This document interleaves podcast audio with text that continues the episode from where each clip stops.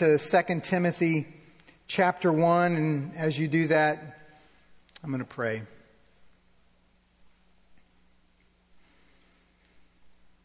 Heavenly Father, uh, what a great joy it is to gather as your people in this place and even to know that uh, people are gathered all over the world on this Lord's Day. We're not alone.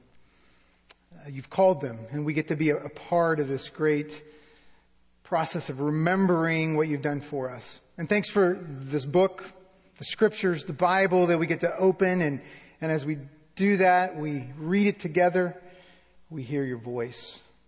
And you speak through the words that you preserved for us.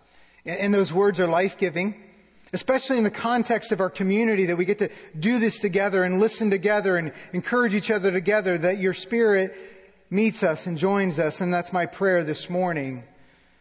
This just wouldn't be one man speaking to many. It would be the God of the universe through one and many speaking and encouraging our hearts to continue to walk with you. So do that this morning, we pray. Meet us. Uh, help our hearts and our ears and our minds to be attentive to what, um, what, what you want us to hear. In Jesus' name we pray. Amen. So, uh, some of you know this, Second Timothy. This letter to Timothy is, it's like a farewell discourse. And I thought it was appropriate, this being our last Sunday here. Most of you know that we're moving uh, to to teach from this passage as Paul writes to his friend, his son in the faith, his pastor, to encourage him. So this morning we're going to look at verses, chapter 1, verses 15 through the end of the chapter, then 2, verses 2 to 2. But I'm going to read starting in verse 8 of chapter 1 to get a little context. So 2 Timothy chapter 1, verse 8. Therefore, do not be ashamed of the testimony about our Lord nor of me as prisoner, but share in suffering for the gospel by the power of God, who saved us and called us to a holy calling, not because of our works, but because of his own purpose and grace, which he gave us in Christ Jesus before the ages began, and which now has been manifested through the appearing, the appearing of our Savior, Christ Jesus, who abolished death and brought life and mortality to light through the gospel, for which I was appointed a preacher an apostle and a teacher, which is why I suffer as I do. But I am not ashamed, for I know whom I have believed, and I am convinced that he is able to guard until that day what has been entrusted to me. Follow the pattern of sound words that you have heard from me in faith and love that are in Christ Jesus. By the Holy Spirit who dwells within us, guard the good deposit entrusted to you. You're aware that all who are in Asia turned away from me, among whom are Phygelus and Hermogenes. May the Lord grant mercy to the household of Onesiphorus, for he often refreshed me and was not ashamed of my chains. But when he arrived in Rome, he searched for me earnestly and found me. May the Lord grant him to find mercy from the Lord on that day.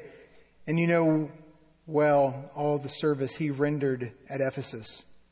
You then, my child, be strengthened by the grace that is in Christ Jesus, and what you have heard from me in the presence of many witnesses, and trust to faithful men who will be able to teach others also.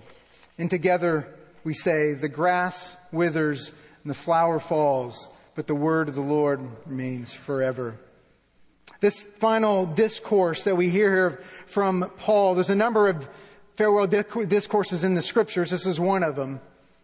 I don't know about you, but something about death has the ability to focus our attention. And I don't know about you, what would it be like if you knew that your death was imminent? What would you say? What would you do? How would you respond if you knew it was forthcoming to you right upon your doorstep? It has an ability to focus what you'd want to say, to prioritize what you would want to say. When I was 17 years old, I had my appendix out in an emergency surgery. And uh, just before going in to the operating room, my brother looked at me and said, Hey, Rick, if you don't make it, can I have your stereo? And, and, I think I said something to the affirmative that yes, he could, but I don't exactly remember. But I remember the question I was thinking, if I wouldn't have made it through that operation, my last words would have been, yes, Eddie, you can have my stereo. And so Paul writes with something on his heart. He wants to say something to his friend Timothy, this pastor at Ephesus, this capital city of Asia. These are his last words, likely to Timothy. And he wants him to hear. There's a lot of things he's going to say in this letter. This letter of 78 verses as it's broken down for us. But there's one point that he makes in everything that he says. The one point that Paul makes, the one point that he wants Timothy to hear, the one point that's been preserved for us to hear and to respond to is that the gospel, the good news, would be preserved and it'll be passed on. That he wants him to hear that, this good news that, that Paul had received from Jesus himself. He wants to make sure that Timothy knows of utmost importance is that he would guard it, that he would preserve it, and he would make sure that it's passed on in such a way that it would be self-perpetuating. That this message would go on so it would continue. And the beauty as we sit here today in 2019 in Lawrence, Kansas, is that we see the faithfulness of God, the faithfulness of Timothy and those who have followed, such that that message was preserved, such that we have heard it, that we have responded in the call to Timothy, the call to us is to do the same, to seek to guard the good deposit, to guard this gift, this good news that's been entrusted to us. Indeed, more than just entrusted to us, has offered life and freedom and forgiveness so that we can know what real life is. And so Paul writes to him, says, don't miss this. This is the point in everything that he's going to say. As we sit here this morning, that, those words should challenge us as well. The commands and the imperatives that Timothy received are for us as well, that as we hear them, to live this out, to be faithful with this message. So this morning, as we think about this in the backdrop, this reality that as Paul writes, he wants his readers to be reminded of the importance of guarding and preserving the gospel in such a way that it would be continued and it would be perpetuated and there's three things I want to point out here. First of all, we're going to look at these verses at the end of chapter one, these two examples that he gives. And in and through this example, we see there's an implication of what the gospel ought to do in our lives in the example of these relationships. That the gospel affects the way we treat each other. The gospel is put on display in our relationships. And then in the first two verses of chapter two, we see two commands, two imperatives to be strengthened and to entrust. That we need to be strengthened, strengthened with the power that comes from another source outside ourselves. And this charge to Timothy, this charge to us is to be reminded where that strength comes from. And then finally, the purpose of that strength is so that we will be faithful to entrust it to others. These first few verses that we're looking at, 15 through 18, where Paul tells us about this, this division that had taken place. You're aware that all who are in Asia turned away from me, among whom are Phygelus and Hermogenes. By the way, I'm going to say those with confidence. I don't know how to say them, but I'm just going to say it like a Phygelus. Doesn't it sound good? Phygelus and Hermogenes. Two men who are likely the ones who headed up this division, this faction in Asia that, that, that Paul is referring to here. We have a negative example and a positive example. He goes on to talk about Onesiphorus as a positive example. And in the middle of this charge that he has given to Timothy to not be ashamed and to guard the good deposit, he breaks off and we have this interjection of this, this story, an account that, that Timothy would be aware of since he's in, he's in Ephesus, the capital city of Asia. And Paul says, you know what's taken place. That all in Asia have abandoned me. That there's a division that's taken place there. And there's an example, and then he goes on to talk about the positive example of Onesiphorus. And he asks the question, why would Paul break off his charge to give this example? What, what's he doing? What's he telling us? And the one thing that I think is important as we look at this is that the way the gospel operates in our lives affects the way we treat each other. It affects our relationships. It puts them on display. The negative example, if you will, squelches, it mutes the power of the gospel. The positive one puts on display the beauty of the gospel. So this negative example, we see this division that's there. These two men obviously had led this, this um, division that's, that, that's a part of this. And Paul says, all in Asia have turned away from me. And he asks the question, Paul, really did all in Asia? And this is one of those places where you say, probably a little bit of an overstatement, because at least Timothy hasn't turned away. At least those in his church, at least Onesiphorus hadn't, at least his family hadn't. But, nevertheless, there was a real division that had taken place in the church in Asia that Paul is referring to, that many had turned away, at least from Paul. There's a real impact on Paul personally, a real impact on the church that's here. And this word turned away, need to ask the question, what exactly does it mean when he says many have turned away? And lots of folks have commented on this. I'm not exactly sure, but it seems that what we have here is not so much a, apostasy or turning away from the Christian faith, but likely turning away from Paul personally, that they had turned away from him. The text says, all have turned away from me. And it's likely because of his imprisonment. Paul had just been imprisoned in Rome. And it's likely that this division was a result of that, that there was a group of them that no longer wanted to be identified with this enemy of the state. And so they would separate from him and they turned away from him personally. First to that, and certainly it's personal, it's emotional to him as Paul, the minister of the gospel, who sought to be faithful with the communication and the, to guard it and to pass it on, that he would experience this. But it's also difficult in that the division obscures this message of the gospel. It makes it harder to see when the church is divided. So he gives us the negative example. Then he goes on and gives us the positive example of Onesiphorus. We have several verses telling us about him. We don't know a whole lot, but he's this faithful example of one who was loyal to Paul. While many other were turning away, that the way Onesiphorus saw the way that the gospel would call him to live, this good news, that he needed to seek Paul out, that he needed to find him.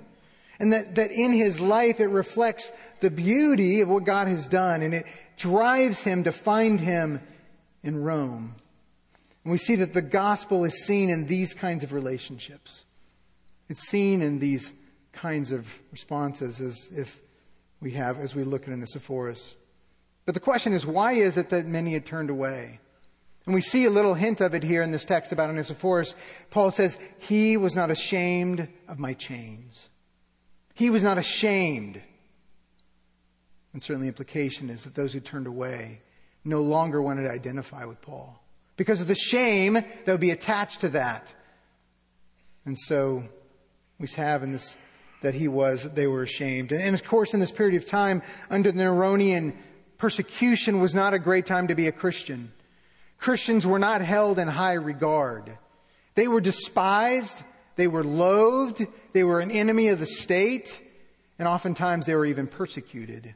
And it's in this period of time that it might be advantageous, at least to oneself, to say, maybe it's better if we distance ourselves from this person.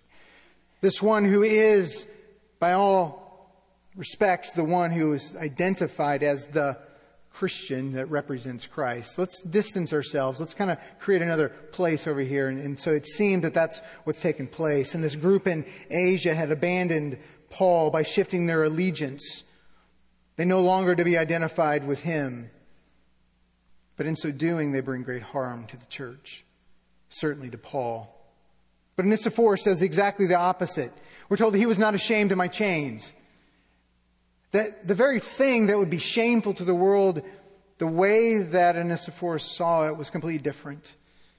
His loyalty to Paul, his loyalty to Christ would cause him to do nothing else but to seek him out. Even though the shame could be attached, it was dangerous, it was certainly disadvantageous to be a Christian. It certainly affects his own family but his loyalty and the way he understood the gospel could, would call him to do nothing less than to seek Paul out, to identify with him, to, to, to maintain this loyalty, and to live out this kind of courage as a friend in the faith. Paul says he searched for me earnestly and he found me. Apparently, in the Roman prison system, it would not have been exactly easy to find where Paul might have been. He had to search earnestly for him. This is not like the house arrest that we find Paul in at the end of Acts. He's in a much more dire circumstance. He is in chains. And we're told that, that he, Onesiphorus finds him. He searches him. He finds him. But then it goes on. He says, He often refreshed me. He often refreshed me. And that word itself is very significant. In fact, it's used one time in the whole New Testament. And it means to breathe new life into, to refresh, to make alive again. And Paul purposefully says, I want you to see the picture of this one and his loyalty and his courage to Christ and what happened. He brought new life into me, the apostle of the Gentiles. Even in moments of maybe despair or discouragement, he refreshed me. We know that physically, Paul would have been in need of the care of others. The Roman prison uh, system isn't exactly like ours. Food, clothing, care would have come from somebody on the outside. And when everybody else had abandoned, Paul here comes Onesiphorus to say, I want to come and care for you. And he offers at least physical help to him. Later on in the letter to, to Timothy, he says, Hey, by the way, bring my cloak. And if you can, please come before winter because that would be really helpful. And so we see physically the need that Paul had that Onesiphorus met. But then also, if you imagine if you're Paul, and here you are, sitting in a Roman prison cell after giving your whole life to this and having a whole division of the church abandon you emotionally and spiritually, what that would have done. What that would have felt like. And so there's a refreshment, this reinvigorating of life, even into Paul emotionally and spiritually as he remembers and finds out, I'm not alone. I haven't been completely abandoned. Someone else is here. And so this one comes with flesh on to represent Christ, demonstrates the beauty of the gospel by saying, Here I am. If I can stop just for a second, I want you with that picture and that example in your mind as a reminder for each and every one of us who call ourselves Christians of the incredible power that we have to help one another, to refresh and to encourage one another by our presence, by our loyalty, by our allegiance, to be there in those moments. If I asked you to raise your hand if you've ever felt abandoned, I bet you all would raise your hand. At some point in your life, you felt alone completely. But for many of you, someone with flesh on shows up and they demonstrate the goodness of God by just being present in your life. Maybe they said something. Maybe they didn't say anything at all. We have an incredible opportunity, responsibility, and power to speak into each other's lives, to be that refreshment, to breathe fresh life into each other's lives. What a great picture we have in, the, in, in. What a great call for each one of us to be reminded of that. We can't carry each other's burdens, but we're called to help. I'm getting ready to clean out my office. Getting ready, I haven't started yet to clean out my desk. But in my top right drawer, in the very back, is a pile of notes that have come from you. Notes that were come at different points in time over the course of 16 years. I have notes, and many of those came at just the right time when I was wondering what the heck am I doing here or who am I or whatever, there would be a note that would come of encouragement. The presence of Christ in and through this. And I'm reminded of the power that we have to care for one another and to breathe fresh life into each other's life. The way that the gospel is preserved, the way that the gospel is passed on is through and in these kinds of relationships of which Onesiphorus was a model. And the gospel and the, its beauty is seen in this loyalty. See, both of these examples that Paul gives us, right, the division and, and Onesiphorus are examples of the way that we treat each other in the church. There's a positive example and a negative example of the way we treat each other in the church. And Paul says, May Onesiphorus receive mercy from the Lord. He says, see this example. Now, this does not neglect the fact or negate the fact that we have differences of opinion in the church. That there are things that divide us, differences that we hold that are real and sometimes very profound. Paul knew that. He knew the difference and remembered the difference in the separation between he and Barnabas over this complicated issue of what to do with John Mark. If you go to Acts chapter 15, you can read about it. Paul would not move forward with John Mark. Barnabas would not move forward without him. And as a result, they, they split paths and they divided over what to do with John Mark. A real, profound difference in practice that divided them. And so it's not that Christians are without differences that are real. And yet the thing that we must understand and seek how to do is how is it that we can be loyal to each other even in our differences? What does loyalty look like even when we differ? How can we seek each other out even in those differences? The beauty is at the end of this letter. If you keep reading in 2 Timothy, you have that little interesting, profound statement where Paul says to Timothy, bring John Mark with you because he is useful to me. That somehow, as Paul is reflecting even on that division and separation with Barnabas so many years earlier, that something had transpired, something had happened, certainly to bring a kind of resolution in his relationship with John Mark, perhaps even in Paul's life, I don't want to go too far here, to change the way that he saw that division. And he says, bring him with you, because you know what? He's useful. Maybe, maybe I didn't handle that quite right. So bring him. We see that great picture that even in differences, we have the great opportunity to be loyal to one another and to grow and to learn. And so the gospel is preserved in and through these kinds of relationships. This example that he gives us to see it and to allow it to, to be a model for us that we would seek to emulate. And in so doing, we put on display the beauty of what God has done for us in Christ. But then Paul goes on we have an implication in the story, then we have two imperatives, two commands. You then, my child, be strengthened by the grace that is in Christ Jesus.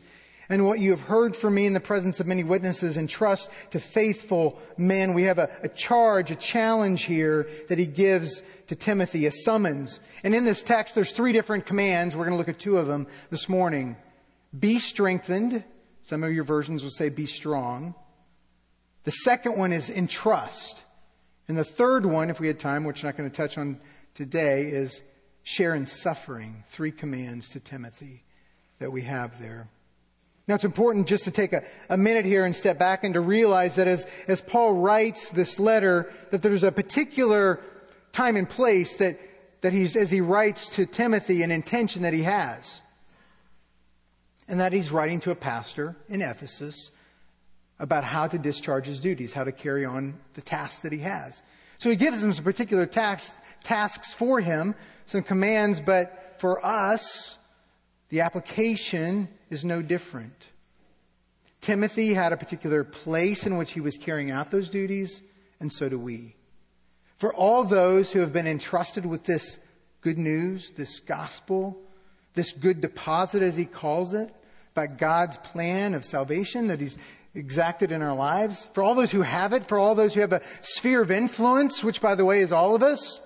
For all those who have a little piece of the world in which we're called to live that out, the command's the same. Be strengthened and entrust. It's certainly to Timothy, and he has to live that out in a particular way in his setting. And so it's true for us in the setting in which we live a couple thousand years later in Lawrence, Kansas. So we ask the question, what does it mean to do this? First of all, this first command, be strengthened by the grace that's in Christ Jesus. This is the central command that, that, that, that we need power in order to do this, that he's called us to. Now, this is where the little, the Greek, the little bit of Greek that I remember from my three semesters of Greek is, is kind of helpful. And if you parse this verb, to be strengthened, this is what you come up with. This verb, some of you like this, the rest of you can just turn off for a second, but for, this is a present, passive, imperative. It's a present tense verb, meaning that it's an ongoing thing. As long as it's now, as long as there's a need, you need to always be strengthened. So continual, be being strengthened. The second is that it's a present, it's a passive, and that's a funny tense in the sense that it is passive in that it is, um, it's something that's done to us. It's something that we receive. It's an action that we receive. And so this strength is something that comes to us, not something that we generate, not something that comes originally from us, so we must receive it. It's a passive to be strengthened, to receive this. A couple weeks ago, we had some friends, some kids over of some friends of ours that we were watching them. We, we haven't had kids in our house for a little while. But in our basement, we have a little console that's called a Wii. And we haven't played that for quite a while. And this little boy saw, learned that we had a Wii, was, he was excited to, to play the game. And so I don't really know how to set it up. So anyway, we pulled it out and it's got all the games, all the different discs and whatever goes in it, the joysticks, and it even has that little platform that you dance on or whatever. And so I pulled it all out for him and we began to set it up, but there was one piece missing. Can you imagine what that was? It was the power cord. Poor, poor guy. We turned the house upside down trying to find the power cord. Who knows where it is? We're in the middle of moving the power cord was missing. Do you know how good that game is without a power cord? To him, no fun at all. We're passive. There's nothing we can produce. There's nothing that can come through us or from us apart from this strength that comes from the grace that's in Christ Jesus. We don't have it. Jesus said it like this. You're the vine, I'm the vine, you're the branches. If you are in me and I'm in you, guess what happens? You will bear much fruit. But apart from me, guess what? You can do nothing.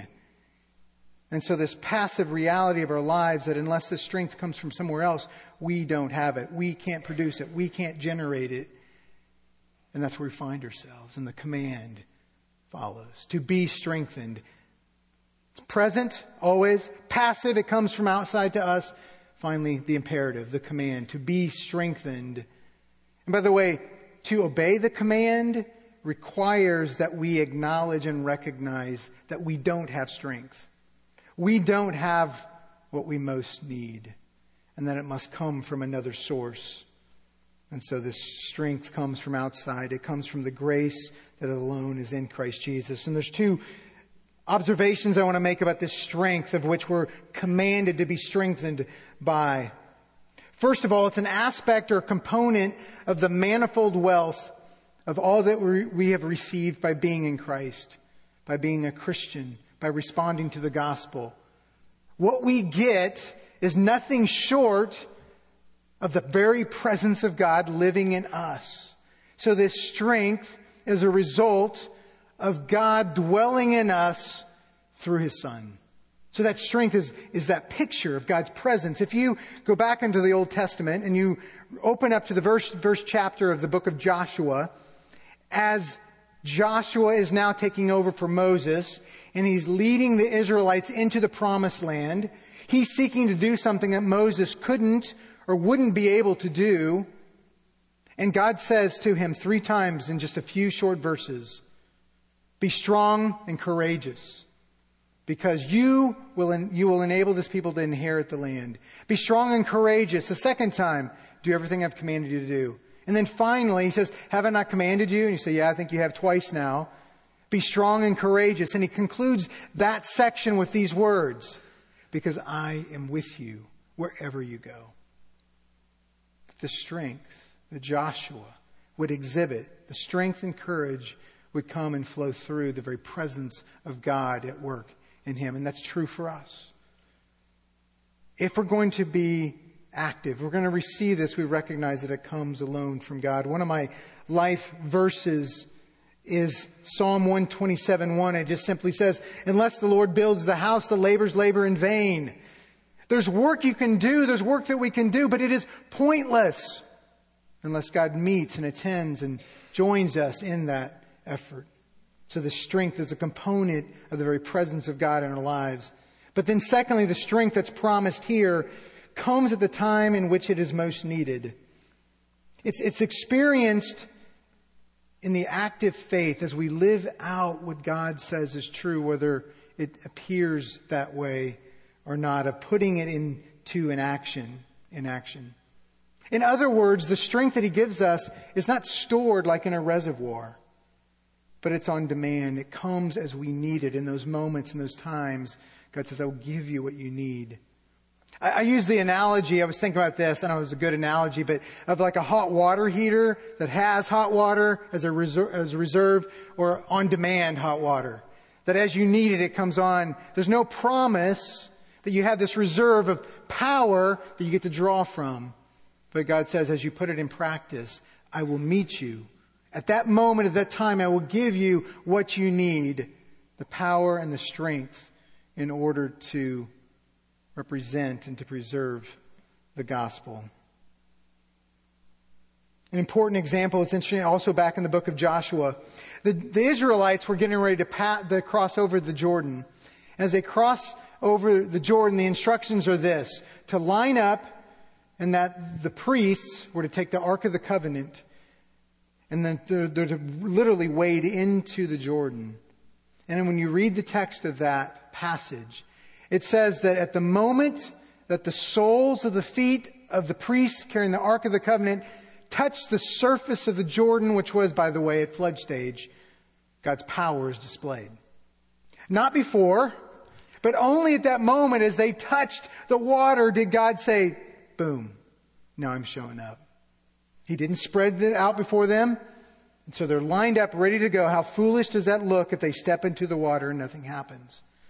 But in faith, as they engage that moment, they see God show up, they see His power, they see His strength. That's the same as true for us. We don't have this reserve, but God says, I will be with you in those moments of time. I will show up. I will be strong for you. I will give you that strength. There's a great story in Corrie ten Boom's account of the hiding place as she writes about an, a time in her life when she was afraid, deathly afraid of death, and, and gives us this example. And, and she writes, Father sat, as he, she shared her concern or her great fears about death, Father sat down on the edge of a narrow bed. Corrie, he began gently. When you and I go to Amsterdam, when do I give you your ticket? I sniffed a few times considering this. Why, just before we get on the train. Exactly. And our wise Heavenly Father knows when we're going to need things too. Don't run out ahead of Him, Corrie. When the time comes that some of us will have to die, you will look into your heart and you'll find the strength you need just in time. The way God's strength operates is that at just the right time, he says, I will strengthen you. I will be there with you. How about you? Uh, one of my thoughts moving forward in my life at this point is that I'm going to transition personally, my life experience from being an associate pastor to being a, a lead pastor, whatever that means. folks have asked me at different points, do you feel ready? And I go, are you crazy? Are you, are you, are you kidding? I've spent 16 years, if you will, under the care of another. The senior pastor, right? When things really happen, you go to him. When things are really difficult, I walk down my office, out of mine and into his. And now somehow I'm going to be put in that place. And I got to be honest with you. There's a kind of fear. There's a, there's a, there's a wondering, how's that going to go? What's that going to be like to be there? And I got to tell you that this promise, this command, is so refreshing to me to go, oh yeah. It's not a reserve, it's on demand. At the time, at the moment, is the promise that by God's grace, I and you will receive exactly what you need at just the right time. And guess what happens? As we do that, this good news is preserved. This good news, this gospel of what God has done for us is put on display. And God demonstrates his power in and through us as not completely passive, but these creatures that activated by his power and trust him. So the strength comes at just the right time for us. What's this strength for? What's this strength for? He goes on to say it's to entrust in verse 2 and what you've heard from me in the presence of many witnesses entrust to faithful men who will be able to teach others also. The strength has as its, its byproduct, its effect, is that we'll be able to pass that on in our lives. Faithful to pass it on to faithful people who will be able to continue to do that. Paul says, what you've heard from me, this is the, the message that was passed on, passed down, first from Christ to the apostles, Paul being one of them, then on to Timothy and so on.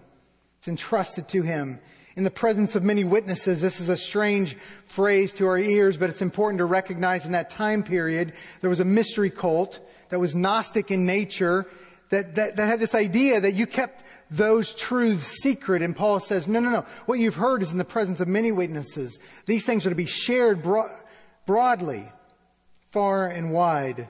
Those things that you have heard then passed on to me, he says, that truth, the good news, the good deposit in trust to others. And trust to faithful men who will be able to teach others. And here's the charge or the call to Paul, to Timothy. It's a charge to us. It's a command to those who have the gospel, understand what it is, this good deposit, to entrust it, be faithful to seek to pass it on in our words, to pass it on in our lives, in the way that we live, to embody it to speak of it, to allow it to frame and to shape the way that we live so that others will see the beauty of it, the goodness of it. Not perfectly, but in real time and space, we get to do that. It's a call to be faithful in that place. Faithful men and women. I throw that in, this term the word itself has some breadth of meaning, certainly involve both men and women. There's good reason if you read this that the particular application for Timothy was to men. He was in charge.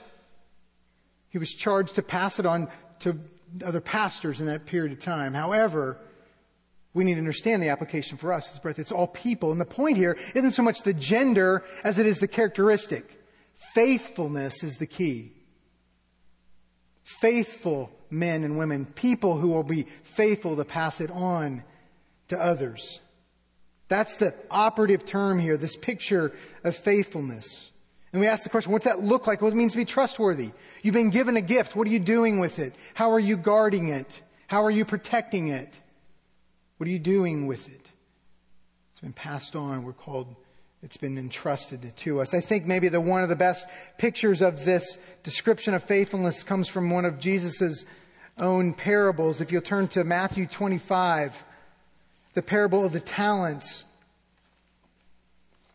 If you know this, this parable, the master is leaving and he's got really his estate and he gives five talents to one man and two to another and one to another. And then as the, and he says, put this to work. Do something with the gift that I've given to you. And then he returns, and I want to read verse 20, chapter 25. As the master returns and calls his servants, and he who had received five talents came forward, bringing five talents more, saying, Master, you delivered to me five talents. Here I've made five more. His master said to him, Well done, good and faithful servant. You have been faithful over a little. I will set you over much. Enter into the joy of your master. And he also, who had the two talents, came forward, saying, Master, you delivered to me two talents here. I have made two talents more. And his master said to him the exact same thing. Well done, good and faithful servant. You have been faithful over a little. I will set you over much. Enter into the joy of your master. We see a picture of faithfulness. They've been given a lot and they did something with it. But here's the point I want to make from that. The master commends them of being faithful in that they were responsible with what they did. But the question is, what was the reward for their faithfulness? And, and, and you might say, well, they, they got more stuff to, to work with. And I think, yes, that's a part of the truth. But I think we missed the point. The reward is the final phrase of that text. Enter into the joy of your master. You see, it gets at the very heart of faithfulness. Faithfulness isn't just dutifully doing whatever is right in front of me. Faithfulness is being responsible with what this great gift that the master has given to us. Enter into the joy. You see, there's a connection between our faithfulness and the joy of the Master. As we realize what a great opportunity we have to actually bring joy to God our Father. We get to delight Him in what we do with what He's given to us, even though it's His own power, like the little boy who asks his dad for the money to go buy him a gift.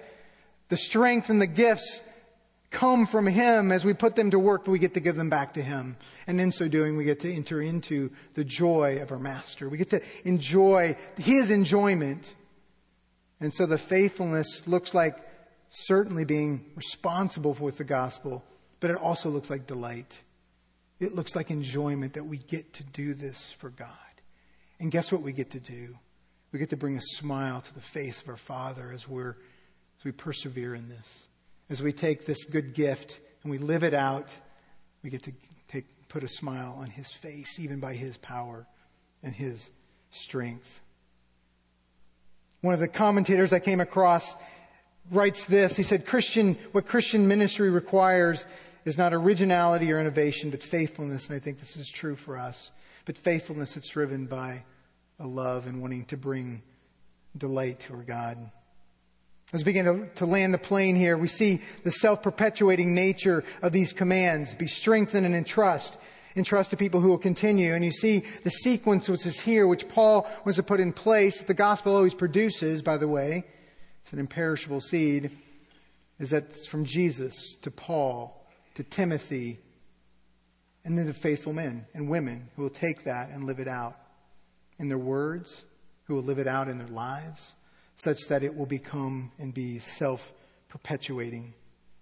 So, how is it that the gospel is preserved? How is it passed on? How can we have a hope that it will not end with this generation? One, because God is faithful, but two, as we understand where strength comes from, and as we understand what faithfulness looks like, as we connect it back to who God is, and we understand the nature of our relationships with one another, we have great hope that it will be passed on and preserved. I'll end with another ana- analogy. My, uh, my son and daughter-in-law were in town this last week, and one of the things that Grace likes to do is she does this, uh, um, these um, uh, sourdough starters. You ever seen this? It's always dangerous to use an analogy you don't know much about. But anyway, sourdough starters, and I was watching her this week as she was she was doing, kind of preparing, and, the, and I realized how do you preserve a sourdough starter? And I watched her. And she did these two things. She feeds it. Every so often she feeds it a certain amount. And guess what happens? It grows. But then you know what else you do with a sourdough starter? you share it. You share it with someone else. I think as we think about the gospel, as we think about what it does and how it will grow, that takes place as we feed it together as a community, Christ, as we share it with each other internally and with those outside, understanding that as God strengthens us, we have a great hope that this gospel will continue. Let's pray. Father, thank you for your goodness, faithfulness to us. You have been so kind. Um, my prayer for this congregation um, that it would grow. You continue to bring strength here. That, that the city would, would, would, would know your goodness. That we would live in, in unity and peace with one another, even in spite of differences that we might have. That loyalty would be seen. That we figure out what that looks like. Help us to do that well, I pray, Father. And strengthen us with your presence and then help us to be faithful and trust this to others. Father, so many things going on in our congregation. We're thankful. I, right in front of me, I have the name of one little grandson born, Emmett Ray Egend, um, grandson to Mike and Linda. We are thankful for the healthy birth and then the time in the NICU, but then um, now he's out, he's home, and so we're grateful for that. We give you thanks. Uh, I pray, Father, that you would continue to, to walk with us, strengthen us. Help us to be faithful to you and delight in you. In Jesus' name we pray. Amen. Ask you to stand for the benediction. Also, a, a reminder that um, if you find yourself in one of those places, abandoned maybe, feeling isolated, uh, we have elders uh, that will glad to pray for you up here to the left. Uh, come and join them, and they'd be glad to, to, to kind of be with you in whatever challenge or situation you're in to pray for you. So please take advantage of that. Receive this as God's benediction to us. Now, to Him who is able to do immeasurably more than all we ask or imagine, according to His power, His strength that's at work within us. To Him be glory in the church and in Christ Jesus throughout all generations, now and forevermore. Let's sing.